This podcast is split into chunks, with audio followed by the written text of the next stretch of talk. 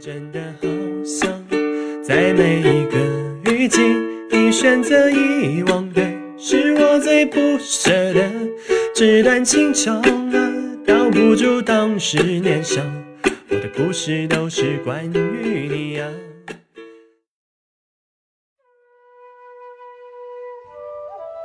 嗨，各位亲爱的小耳朵，你们好吗？我是江小新，感谢各位一直的支持和守候。小新会继续为更多的人带来实用、有效、好听的催眠音频。今天我想先跟大家分享一下小新身边的一些故事。二零一四年年底，我的奶奶被查出胃癌，从送到医院到生命结束，只有短短三个月的时间。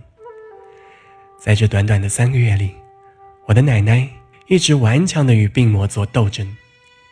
刚住进医院时，他的意识还比较清醒，虽然看得出身体很痛苦，但他常常跟我们说：“没事，我会好起来的。”到了临终的那一段日子，奶奶已经没有了意识，全靠输液维持生命。我每次去陪伴奶奶时，都会握着她的手，她的手也会很用力地握紧我，仿佛在跟我说：“我在加油。”我在努力，你们放心吧。当这股力量传给我的时候，我都会忍不住掉眼泪。一个年过八十的老人，尚且那么珍惜自己的生命，那我们又怎么能不顽强的活下去？又怎么能不努力的让自己健康的活下去呢？有一项研究是这样的：对八十岁去世的女性解剖表明。有三分之二的人患有乳腺癌，但是只有百分之四的人死于乳腺癌。大部分人是带病生活，并不知道自己患有癌症，也并非死于癌症。小新也目睹了很多与病魔抗争的人们。每当某人知道自己患了不治之症时，一开始总会有抱怨：上天为什么对我那么不公平？为什么我会如此的不幸？但这之后，有的人选择了和病痛更好的相处，有的人选择了放弃。无论做何选择，每当面对病魔的时候，总免不了痛苦。但是，战胜病魔的决心，以及对身体康复之后的向往，都会让人们更有勇气的去面对病魔的一次次冲击，并且最终战胜它。前一段时间，我收到了一位网友的评价。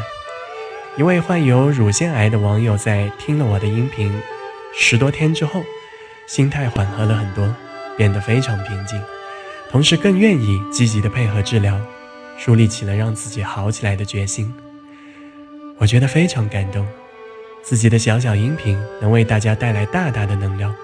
那么，如果把这套疗愈的音频更深入的做出来，让饱受病痛折磨的朋友们不仅得到心灵的滋养，同时运用潜意识的力量来疗愈身体，那会不会是一件很有意义的事情呢？带着这样的决心，小新录制了用催眠疗愈三部曲，献给所有为健康而战的伙伴们，让你们的疗愈之路走得更加顺利。在录制完毕之后。我找了几个朋友和几位患者进行测试，大部分人表示听完之后非常的舒服和平静。有一位朋友患了多年的胃病，听完第一个音频就感觉到胃部热热的，非常舒服。接下来的几天都觉得吃东西时胃的不舒服感减少了。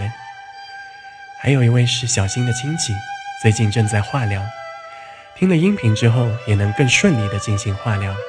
身体的痛苦也减少了一些，可见这三个音频对身体是可以起到作用的，而且起作用的原理，并不是因为我对你说了什么，而是因为你相信了自己，愿意让自己更加健康的信念逐渐浮现出来，这样就能引导你迈向更健康的明天。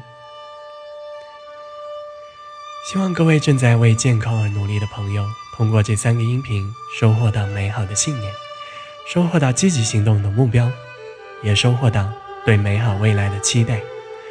让自己变得健康，把自己的生命活出更多色彩。